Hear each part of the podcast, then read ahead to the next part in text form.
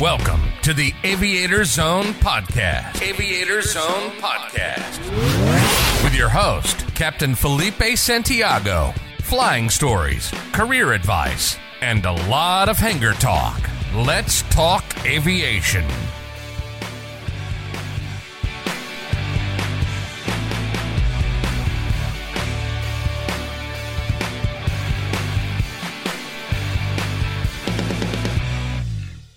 Welcome back to the Aviator Zone podcast. Um, today we have a very special guest, Will Sturge. Thank you for coming to the show. Thanks for having me. So Will Sturge was one of our uh, one of our first students that we had at the school, and uh, he came with a big dream, and I think that dream is getting closer to reality than than we when we hoped when it was back then. So um, Will, uh, we do have to start with a little disclaimer though uh, before we get started on the show. So. Uh, as a disclaimer, the opinions expressed by Will Sturge and myself do not necessarily reflect the opinions of the Department of Defense, the Air Force, or any of its components. Um, that should give you kind of a hint of what we're going to be talking about today. Um, well, tell me a little bit about your story. What what got you into aviation? What was it that kind of made you become a you know want to be a pilot? So the whole dream for aviation, I don't know, it was just a natural desire to want to fly whenever I was a little kid. I think the first time I flew was when I was like eight years old to Washington D.C. and it was just the coolest experience I ever remember looking out the window of the American Airlines flight, you know, seeing all the, the, the buildings and cars grow slightly smaller, and I thought it was the coolest thing. You know, I was in second grade. And after that, I went home. I bought a little flight simulator for my computer. Had no idea what I was doing. Had a great time with it. You know, over the years, learned and you know, the desire for wanting to be in the Air Force. My grandfather flew for the Air Force during Vietnam, so a little bit of family heritage there. And you know, as I got closer towards uh, the end of my high school career, about to graduate, I said, you know what, this is what I want to do, and looked into ROTC at the college I was going to, and I've been there ever since. And that's kind of around the time that you came into our flight school, right? Somewhere when you were. Yeah, so I went into ROTC without having any flight experience because I didn't really know what I had to do yet. Um, I started my flight training when I got home the first summer after my freshman year with you guys. Got it. Uh, so that was that's when I first started. So going back to a statement that you said, and and this kind of has been ringing a bell in my head is flight simulator. We make so much fun about flight simulators and like people at home, and then so a lot of people don't want to do it in flight training. They don't want to use a sim, but a lot of people start their aviation in flight simulator. Like they, you know, they start that that kind of sets the seed, and then from there on, they begin to actually go on a career. So, do you think based on your experience that you had some advantage of using flight simulator to being a pilot you know to learning to fly? Like did it help at all? Like so certain things um, in terms of having an idea of you know how to handle an aircraft what direction to push the the yoke to go up or down or left or right or what the rudders do i felt like that helped.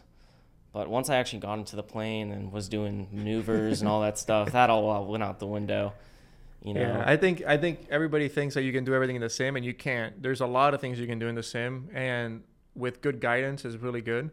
Um, but at least it, I, I'm happy because it brings people into aviation because it, it kind of gives them accessibility to to to you know experience flight, and then that kind of led you to come in through our doors and get your license. So you came back from summer and you said at that point now you had some counseling, I'm sure, and somebody told you, hey, get your license because this is going to help you achieve the goal that you want to do, right? And that goal is to well, sorry. When you what was your what was your goal? Like oh, uh, yeah. So my my goal is to be a, a, pilot for the Air Force. You know, the dream is to be a fighter pilot. Uh, I want to fly F-15s, but really just anything that flies for them. How about a drone? So we actually have a preference list when we rank what we want to put on our careers, and you know, my whole interest in flying is I actually I like being in the plane and flying. So there of the um, the four flying jobs, um, drone was number three on the list. I had, of course, regular manned pilot as number one, and then combat system operators as uh, my second preference, just because I want to be in the plane. I just think it's the coolest thing actually being up there. I agree with you. I would never be able to just. I mean, don't get me wrong. If they called me and said, "Hey, you want to work from home?" and I fly the simulator, I fly, uh, you know, from my computer at my home office while the airplane is flying around the country and collecting the same paycheck, I could do that. No, but I mean, I, I understand what you're saying. Being in the airplane and flying is there's nothing like it. So for those of us that don't know, a combat system officer is that what you said? Uh, yeah, that's so, the guy that sits in the back. So yeah, so there's all sorts of different planes, and you know, combat system operator breaks up into a bunch of different jobs. You have weapon system operator or electronic warfare operator. Um, basically, for say bombers, you have uh, your combat system operators are the ones that are putting the bombs on target. For your F-15E Strike Eagle, they're going to be the guy in the back seat that's putting bombs on target. Um, for electronic warfare, they're going to be ones managing the electronic warfare systems. So CSO, CISO, combat system operator, what do you want to call it? Uh, basically, they're the ones in charge of some of the more complicated weapon systems. Gotcha. And you said you had four choices. One was obviously a man pilot. Second was the uh, combat systems officer, and then third was drone. And what was fourth? So the fourth one is uh, it's called an air battle manager. Um, it's basically Air Force's air traffic control in the back of an AWACS. Okay. So that's the E3 Sentry. It's the plane with the big radar dome on top, and you know they'll actually be in the fight with all the fighters and everything, and they're managing the airspace. Cool job, just not for me. I don't think so. That's why it was it was. I think I would list. enjoy that more than being a drone pilot. To be honest, I don't know. Yeah, I mean, I got some friends that have now gone on commissioned as lieutenants, and you know, they've offered a very unique perspective into the drone community. It's actually a really cool community. Um, I think having, for me personally, drone would be more enjoyable than that. That's just my personal preference, though. Do you think in the future we're gonna continue to have fighter pilots when we have drones that are almost capable of doing the same missions? They're can withstand a lot more. So this they don't is, get tired. This is an interesting topic, and you know I think in the future, we'll probably see the cock the, the pilot out of the cockpit for fighters, uh, but I really don't know. Um, you know, there's a lot of expertise that a pilot in the seat can offer as compared to, you know, being in a pod thousands of miles away or just fully autonomous, which fully autonomous, I think we got a long way to go too. I think so too. Yeah. But I, I just think about it, especially military wise, you know, you have no risk of loss of life, right? You know, you just lose a lot of money. But Yeah, and that's one of the things I think why they're really going for it is you don't have the loss of life and you don't have the human factor limiting some things like G's. You know, right. you have planes that can pull more than nine G's, but, but if there's a human that, that can't pull more than nine G's and they're just gonna black out, then that's a limiting factor. So I think that's one of the the reasons they're really looking into that for. Yeah, I can see it. And then also, you know, it's not like the airlines where you don't have 200 passengers in the back seat or the, in the back of the airplane, right? So if you're going to have, if, if the idea is to eliminate risk of loss of life, I don't think taking a pilot of an airliner makes sense. Out of a fighter airplane, I think it does because you have one less, you know, there's no passengers. Exactly. Right? Yeah. There's no loss of life. But there are some things that I'm sure a computer can do and a fighter pilot can do. Yeah, for sure. And you know that's why it's it's more for the fighters and less so any like transports or anything like that. Yeah, especially when you have people in the back. That makes sense. What do you think about Top Gun? Did you watch the movie yet? Top Gun, it's a great movie. Uh, it's you know there for the Navy. Um, look, it's a cool movie. Um, I think it's a great recruiting tool for you know really any of the armed services. I think for the entire industry. Yeah. Right? Like not I, just for aviation, you know, naval aviation, but for everyone. Yeah. You know, since it's come out, I have. So I'm currently at my university. I'm actually the um, recruiting group commander there. So I'm in charge of all the new cadets coming in, all the recruiting operations. You know, I've seen a pretty big spike in recruiting in the last month or so.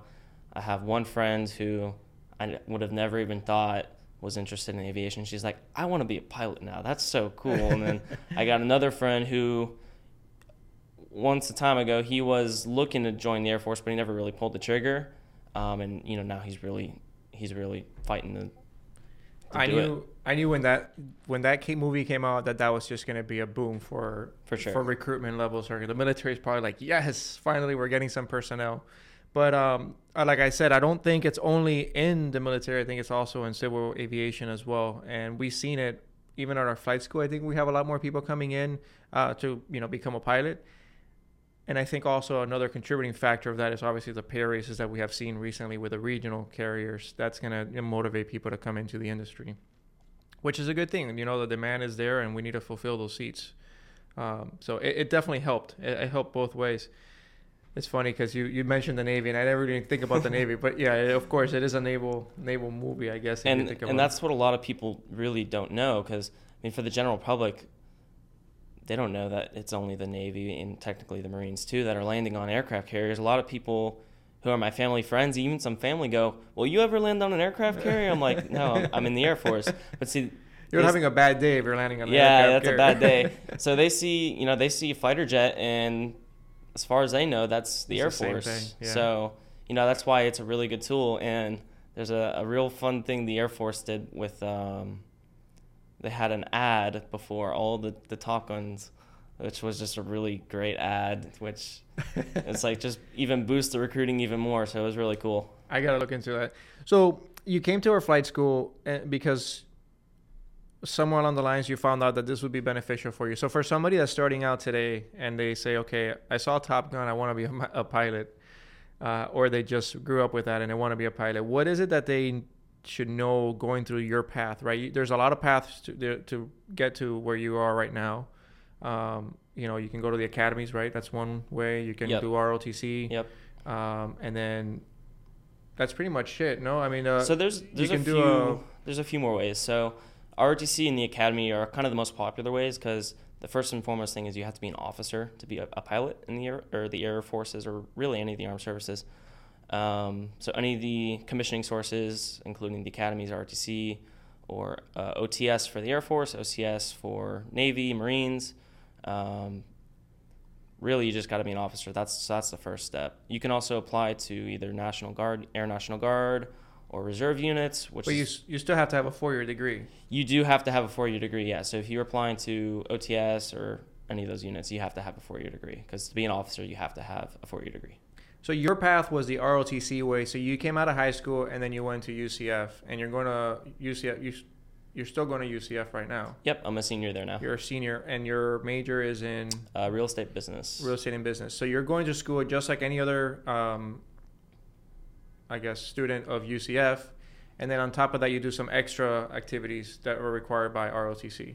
Yeah, and that's one of the the really appealing things of ROTC is, you know, you're a normal college student, you just have some extra responsibilities.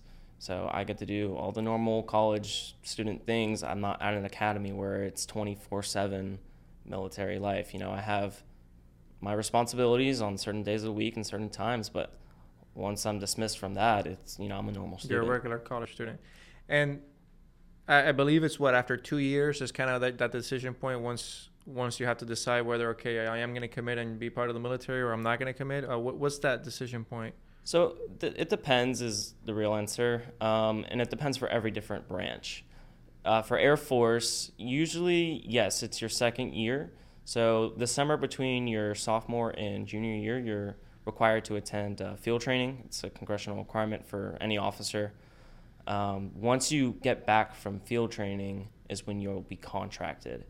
So really, you have until you say you have until you contract to say no, this isn't for me. Um, you can also be contracted before you get back from field training. And you know, in my case, I was contracted my uh, spring semester of my freshman year because I was awarded a scholarship. So if you're given a scholarship, they're giving you money. They put you on contract. You're sworn into the reserves, and you know you you're pretty much with them unless you back out. Then you have to repay your scholarships and all that stuff. Um, but yeah, you essentially have up to that two year mark. And you didn't do anything military prior to um, ROTC, right? You just kind of came into ROTC. Yeah, no JROTC, no Civil Air Patrol. I had no idea what I was getting myself into. Uh, we had our new student orientation day, and they told everyone to go to attention, and I had no idea what that meant at all and I was just kind of standing there like, oh, this is going to be fun.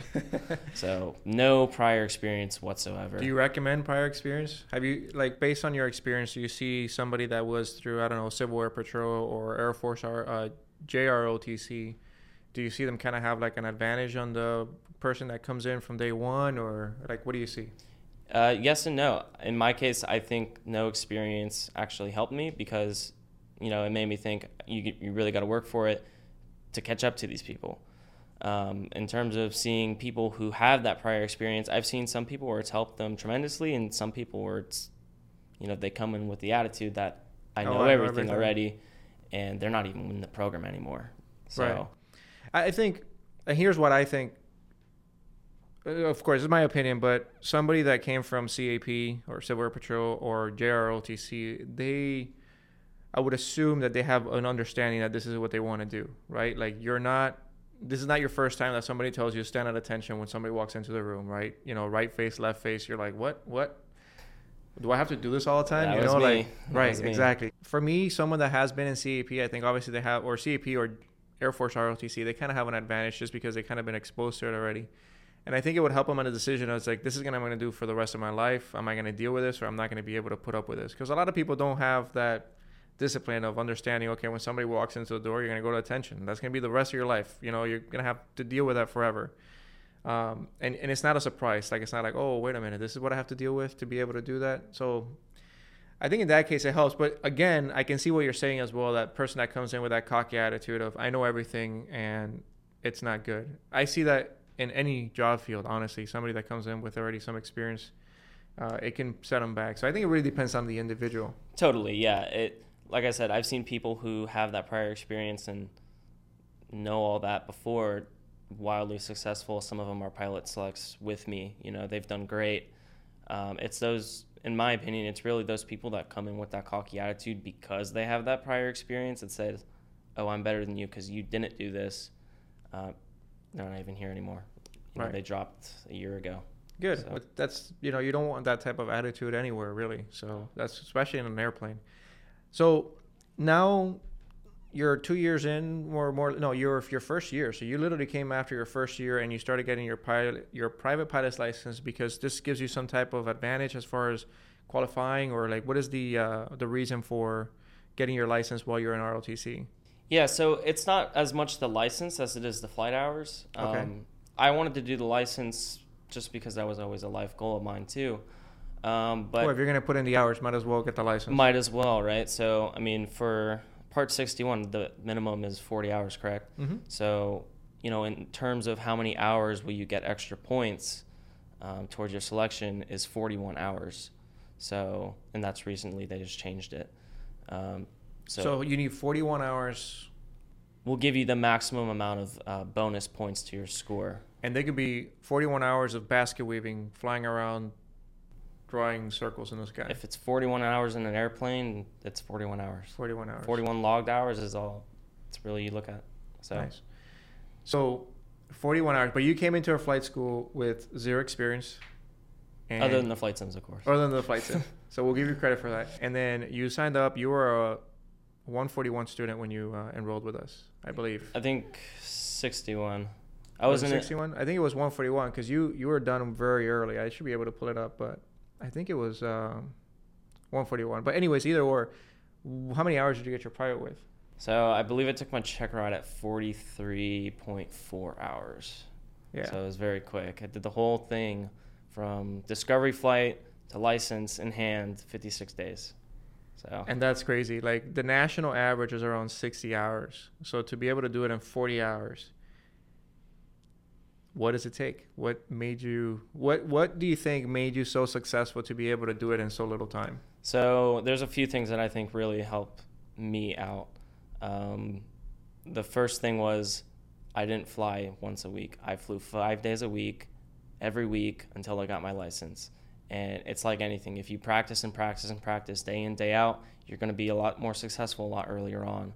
So, you know, anyone who's trying to do this, if you don't want to do it in 60 hours, find the time, fly as much as you can because you'll do it a lot quicker that way. I always tell everybody the same thing when they come in and they're like, "Well, you know, how fast can I do this?" Well, it it depends on you, right? You did it in how much? How, how many months did it take you to get it done? 56 days. 56 yeah, days. So however many months that is, like two months. 56 days. That's crazy.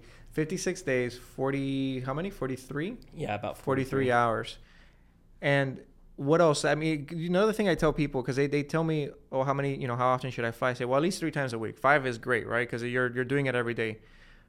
But it's not only coming here for two hours, flying around for two hours, listening to an instructor, and then going home and forgetting about aviation, right? What happened when you went home? So, I actually that was a busy summer for me. So I actually would go straight from the plane straight to work. I'd work my I don't know six hour shift, and I'd go home and I'd do ground school. Ground school. So that and that's what was important. So How many hours do you think you spend on a daily basis just in ground school? probably like an hour and a half, two hours a night. Yeah. So, you So think about sometimes it, you're, even more. you're putting in almost five hours a day just in aviation, right? Um, uh, one of the things that I really recommend people is not just to go home and you know read the book, but look at old videos, watch videos. If you're if you want to like take a break and relax, like go on YouTube and watch every, watch some fine videos. You'll be surprised what you pick up a little thing here and a little bit thing there, and you might some things you might pick up are great. Some things you'll be like they're gonna you know not be the greatest thing, but that's what your instructor is there for to say, uh, that's not a good idea. But you're always learning, right? It's constant. And I think that's really important. And, and I'm glad that you brought that up because everybody thinks that they just come here for two hours, pay the, the airplane and the instructor, and then we're going to make you a pilot. You have to put in the time. And I think that's what, what you did. So you got your license um, and then you went back to school and you, you come up and fly with us every once in a while. Every right? once in a while, yeah. How was it coming back and saying after, you know, you were off probably for what, like six, seven months before you flew? Yeah, so there'd be, you know, periods where I haven't flown in a while, and you know, I'd come back and want to fly, get recurrent again, and you know, it's one of those where my friends are like, "Oh, can I go flying with you? Go flying with you?" And it's like, well, okay, I have four days of currency left, but no, you can't go flying with me because I'm gonna go up in the 152 and I'm gonna do pattern work for an hour and a half because that's w- what I need. Right. You know. you have to be a safe pilot and make a decision and say, okay, you know, what do I need? Or you might be current for, you know, you might be legally current, but you're not Proficient. proficient in flying. That's a big yeah. difference in the word. Um, so that that really is a part of our aeronautical decision making. Saying, okay, it doesn't make a, make sense for me to do this. I'm going to do that. So good, good, good choices there. Let's talk a little bit about your flight training. So, what was uh, the first solo like? So first solo, we were just doing pattern work. Um, Who was your instructor? You were flying with Garrett, no? no, I was with Juan the whole time. Juan. Okay. Juan and actually I did my ten night landings with you. So with me. I don't remember this. This was this was, was very early on. This is when the school had three planes, and it was a it was a while ago. So, uh, but yeah, mainly Juan, um, and then those 10, 10 landings with you. But basically, just doing pattern work, just like getting in the groove of things, and you know, Juan calls for a full stop taxi, taxi back, or you know, something to get us on the ramp. And then he goes, "Okay, I'm getting out. Have fun." I was like, oh, okay. So it was, you know, I kind of expected it to happen soon, but I didn't expect it that exact moment. day. I so I was doing the Monday to Friday. I was expecting it on a Wednesday, and this happened on a Monday. So I was expecting two more days.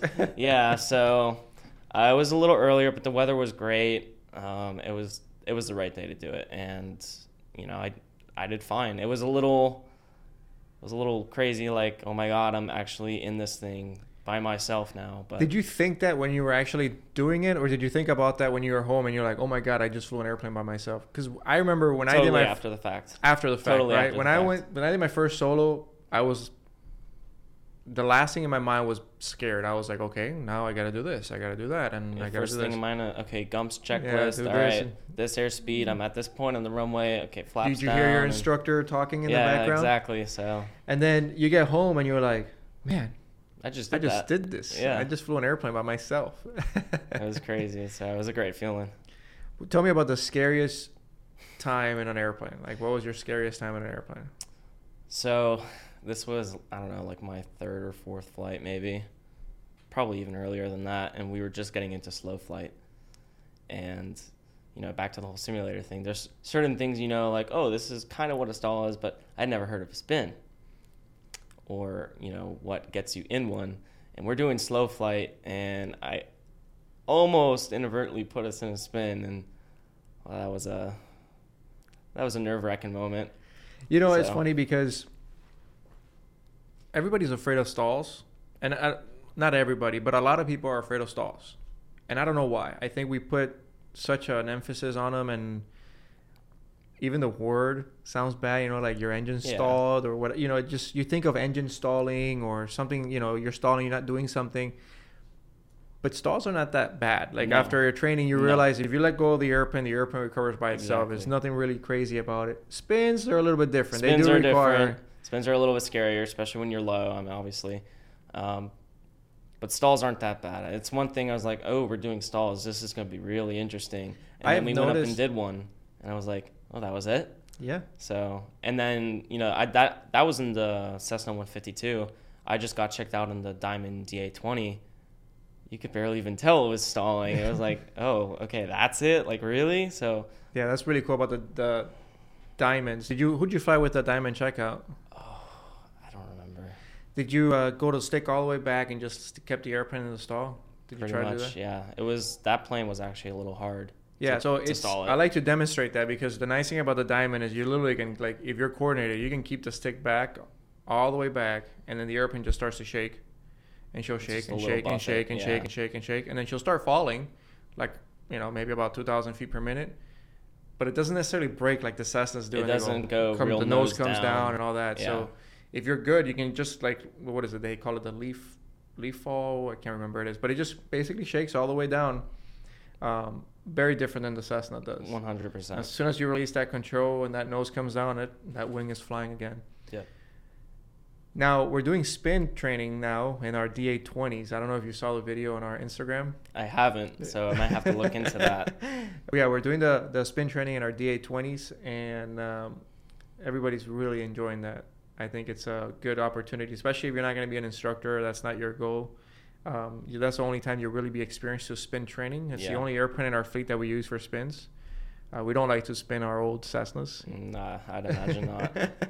um, so we, we always uh, we, we, we do that in the 20s but you should look into that video it's really cool i have yet to spin it myself I keep telling juan we got to go up and fly um, but he's having fun doing that so you got your license and now um, you continue going back to school at what point did you f- realize like what your next step was going to be? Like so you you're, you know you're close to graduating. At what point do they tell you this is what you're going to be doing in the air force and this is what you are you know tell, tell me about that process. This is very new to me. I don't i'm not too familiar yeah, so it. for ROTC, uh, you spend your first two years learning, you know, military fundamentals, leadership skills. That's what you know ROTC is really about is developing those leadership skills because you're an officer, whether you're you're a pilot in a plane by yourself or you're leading a maintenance team of 200 plus people, you're a leader.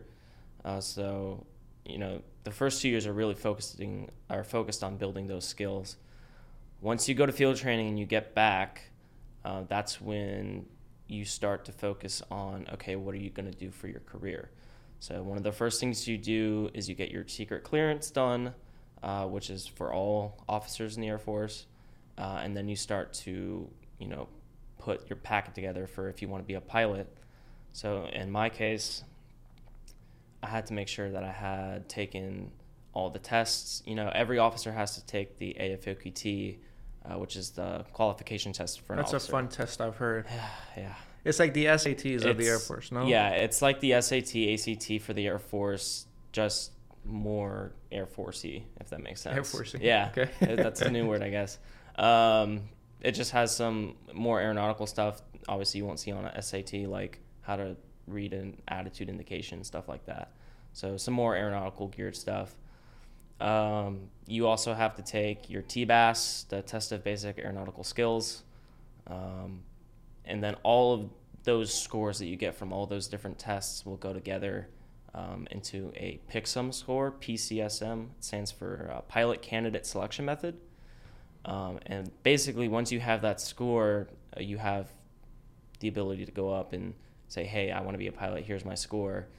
Um, and you have to you have to go on the rated board, which is you know all the RTC students from that class that year that want that job put in their packet and this board looks at all these different results and you know they select based off of the criteria the amount of people that they need uh, so that's when you really start getting into that process is that third so you were year. one of those packets that got selected i was one of the 450 that was selected i think out of like 1500 this last Wow. year 450 out of 1500 yeah and that's nationwide That is nationwide, so you're not competing with anyone at your actual school.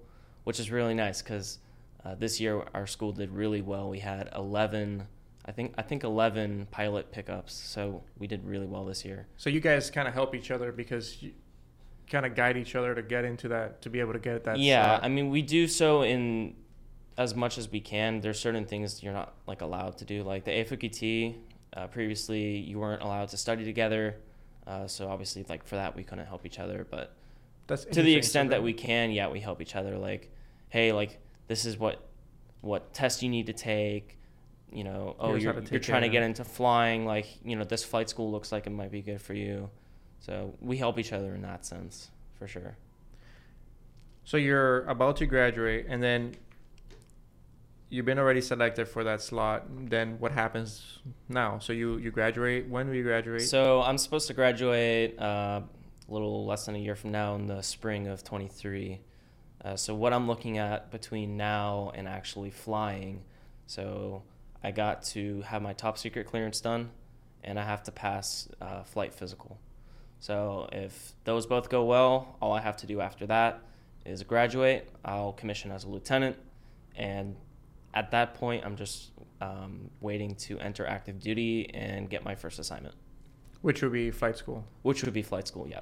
And where does flight school take place? Like Uh, so right now there's three bases for undergraduate pilot training. You got uh, Vance Air Force Base in Oklahoma, Laughlin in Texas, and Columbus in Mississippi.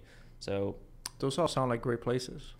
they're in the middle of nowhere, but you know it almost makes sense for flight training because these are high performance aircraft, and you know anything goes wrong, you don't want to be somewhere where the ground is a is a factor.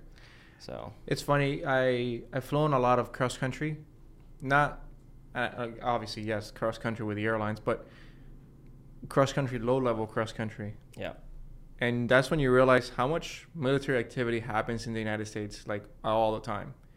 You pass like Pensacola area, Central Florida, out Arizona, California. I mean, there's so much military There's activity going on.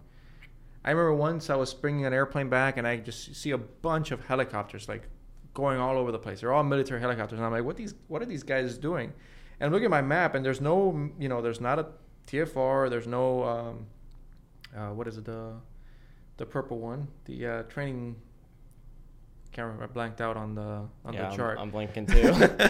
but the uh, you know not the restricted, the MOAs, uh, Yeah, military operating MOA. areas. So I wasn't looking around. I'm like, there's no MOA here. Like, what are these guys doing? I just can't imagine what fun they're having. You know, it was close to the border too, so they might be even doing like patrols or whatever. Um, but it's just crazy how much flying happens. And talking about that, you know, I know you mentioned earlier that you got to fly in a KC-135, right? I did, yep. So tell me a little about the KC-135, and I'll tell you a funny story that I found out something the other day. So we got an incentive flight opportunity uh, where our ROTC detachment was said, hey, you know, we have a KC-135 that's going up. It's going to be refueling some bombers. We got room for 20 people. Who wants to go? So I you was raised two hands or? I was I saw that email and I was signed up all three minutes later. I was very quick to jump on it. Uh, it was an amazing experience. Uh, Where'd you take off from? a MacDill Air Force Base in Tampa. So that's I think one of the two refueling wings that we have. So they have a ton of KC-135s. Um, we took off from there. Don't really know where we went, um, but I think the KC-135 is an old 707. So you know, in the inside, it's all stripped down. It's It's an old airplane. it's an old airplane. Yeah, I think the one that we were in was either from the late 60s or early 70s. yeah, they're not But- new. My instructor, the person that taught me how to fly, actually was a commander of a KC-135, and uh, in, in the flight school where I learned, we had a uh, he was the aircraft commander. We had a boom operator, that also was an instructor there, and the op, the airport ops guy who was always hanging out of the flight school was a navigator. So I'm like, hey guys, we basically have a crew. We can take one of these things up anytime. You know, all we're missing is an F4. I can swing the gear for you guys. Let's go. but talking about the KC-135, something that I found out recently, I was in Myrtle Beach, and uh, Myrtle Beach, South Carolina, I believe that is. A lot of flight training goes on there, I guess, with the military. Their flight training or currency. And there was a KC-135. No, I'm sorry. There was a C-130 in the pattern doing touch Mhm. and goes. It's kind of funny seeing us, you know, such a big airplane doing touch and goes. And then there was a KC-135 that had just landed. Mind you, this is a civilian airport with, you know, airline service, and they do some flight training in Cessnas there too. But I see I'm about to take off, and I look and I see a KC-135 with an N number, and I'm like, hmm, a military airplane with an N number? That doesn't seem right. It's interesting. Well, I wrote down the N number and I got back to the hotel and I looked up the N number and it's a civilian KC 135 that does contract work for the Navy, Oh wow. which I had no idea that- that's that the first we I've heard of that too. That's cool. contracted. Yeah, that we contracted tankers to go refuel our airplanes, which is kind of crazy, but I never thought of that. And Yeah. I was I was shocked. I was well, really our military with like with all the amount of KC 135s we have and all the pilots that we have, we have to contract that. Who knows, right? We, there's so many things in our military that's- that we have no idea that, that they do. But um, it, it was very interesting to see that. So back to school. How long is school? What, what are you expected to be in school for? Uh, for college or for flight school? For flight school. So once you get out of school, you go to you go to flight school. How long does that usually take? Yeah, so I think it's about a year for undergrad pilot training. Uh, it's a little longer if you go to your initial flight training or IFT. As for people who, who don't have their license, and they'll actually go out to Colorado um, and fly DA 20s. Either DA 20s or DA 40s. I think it's DA 20s because our airplanes, our 20s that we have, uh, the way they're registered on our system is as U, uh, USAF, some like day 20 something used last USAF or something. So there's somebody that uses them. And I, Yeah, I'm pretty. I'm pretty sure it's the 20, but I know it's one of the two. Uh, so they'll go out there for a few months. I think they do a f- like 30ish hours, if even that, just to get you know people familiar. So So there's two routes. There's guys that already have a license and they go one way, and guys that don't, they go another way. Uh, they both end up going the same way, uh, but those who don't have their license uh, can go to the IFT first before going to UPT. Can or are required to. you know, I'm not sure. I'm I'm pretty sure it's required to. So you don't have to don't do know. that because you already have uh, your pilot's license. Yeah, I, I actually don't have the option to. I 100% would if I could, uh, but the way you know my current circumstances are, I, I don't have the option to go to it. So that's really interesting because talking with older Air Force pilots, they always like brag about, oh yeah, we soloed with eight hours in a jet in the military, like, which is you, you know how you soloed on a Cessna 152 with Yeah, how many hours Like did you have? 13. 13 hours. Did you feel ready? Like you were like 100% ready? You never feel 100% ready. Not right? 100, percent but you know. Yeah, you felt ready, but you weren't like you know. could and- I could I go get my license now? Could Can I you land imagine it? doing- Sure. Yeah, can you imagine doing that in a jet? Yeah, no, It's- that's. But you know what I've heard is they'd spend a lot of time on the simulators before getting you prepared. Um, and Well, we talked about- about the simulators, but Well, my instructor was a Air Force pilot back back then. I don't think the simulators back oh then. yeah, back back, was a then that was a little different. It was a box, was a a black box. box. with some instruments, and they shake it around to you know simulate that you're flying. But it's still crazy that those guys with so little time would jump in an airplane and go fly solo. Like yeah, I well can't back imagine. then they, that was a that was an interesting time of aviation. That was a There's commercial pilots I wouldn't give Yeah. a Cessna to. you don't know. You know what is it? A T-38 that they use? uh, yeah. Right now that's the uh, the advanced trainer. So once you go to UPT, you, everyone starts on the T6, which is a uh, turboprop. The turbo. That's a Texan, no? Texan. Yeah, Texan two, Yeah. So that's what everyone will start on, and then you know based on on how you perform there and what route you track, so you can either go fighter bomber or you know heavy transport refueler. Uh, you'll fly different aircraft. So if you get fighter bomber, you'll end up in the T-38, uh, which is the you know the first jet trainer that they use. So they don't even. They first put you in a turboprop, and then they put you in a jet. After, depending on which route you're going to go in the military. Yeah, depending on your performance. It makes sense. I mean, I you know to put somebody from zero to boom, here's what it is. Although I've seen sometimes that if you do that and you're only exposed to that, you either crash or you fly. Yeah. And the majority of the people just fly and they they're like, okay, this is what I have and this is what I have to deal with. I see that with like uh, airplanes with constant speed propellers. Like if you learn with a constant speed propeller from day one, it's no big deal. And then if you learn without a constant speed propeller, when you get into those airplanes, people are like, oh my god, three sticks, I don't know a what lot, to do. yeah, it's a lot more to manage. It's a lot more to manage. But for somebody that just started, it's like, well, this is all I know. So I've it's always been there. So I just know that it's part of it. I think it kind of helps to have that. but again, it's a lot more money to fly a jet than it Yeah. is to fly a Texan around. and they spend you know they spend a lot of time making sure that everyone's ready they, they don't just throw us in even even the turboprop there's a lot of prep that goes into A lot of ground training yeah a ton a that ton nobody ground wants to do in flight school. it's very important it's very important I, I, there's so much emphasis in that. Like you learn to fly the airplane on the ground. You go practice your skill up there, but chair the- flying chair flying. I used to sit in a hot summer inside our 152 because my instructor was like, "Go chair fly." So I would sit there in the hot heat, just running the checklist, just sitting there and like, you know, going through the flows. This here's my thing. Okay, I'm gonna file the pattern. I close my eyes. Okay, abeam the numbers, gas, undercarriage, mixture. I did that so many times that when I got on the airplane, it was just like, okay, close my eye. You know, I didn't have to close my eyes. Obviously, you don't want to be closing your eyes when you're flying, but it was already there. I didn't have to look to where the flap handle was because I would reach for the you, flap you handle. know- you just know where it is I had the muscle memory. I knew where it was, right? I didn't have to look. Oh, where's the flap? Oh, there it is. Because in that time, uh, you know, you're a pilot. You you look down to look for the flaps. You flew two miles, and the airplane is in a 30 degree bank, Yeah. right?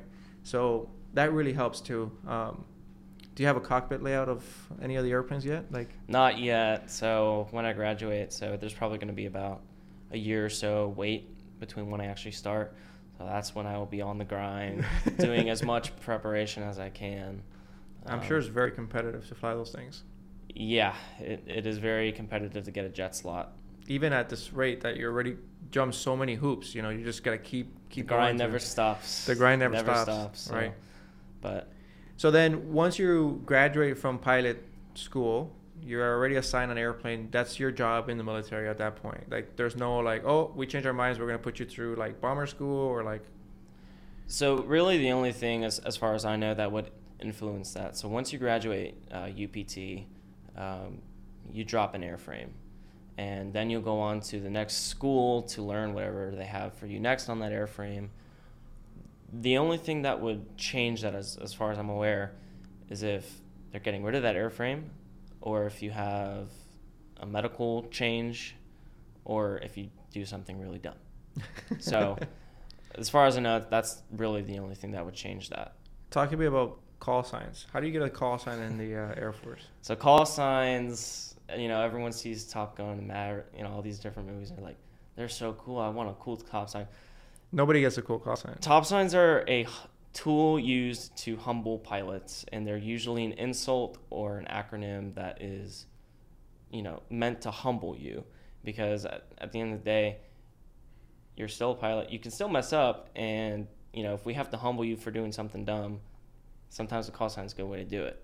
I have cracked up in the airplane flying through Pensacola area with ADSB. You can actually see the call sign that they have on these airplanes.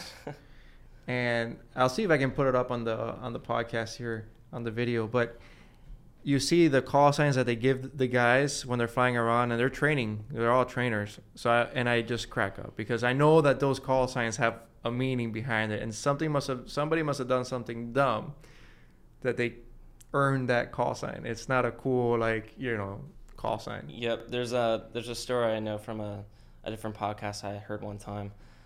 Guy's call call sign name was Buck, and that's because he hit a like a 12 point buck with the, the plane while he landed.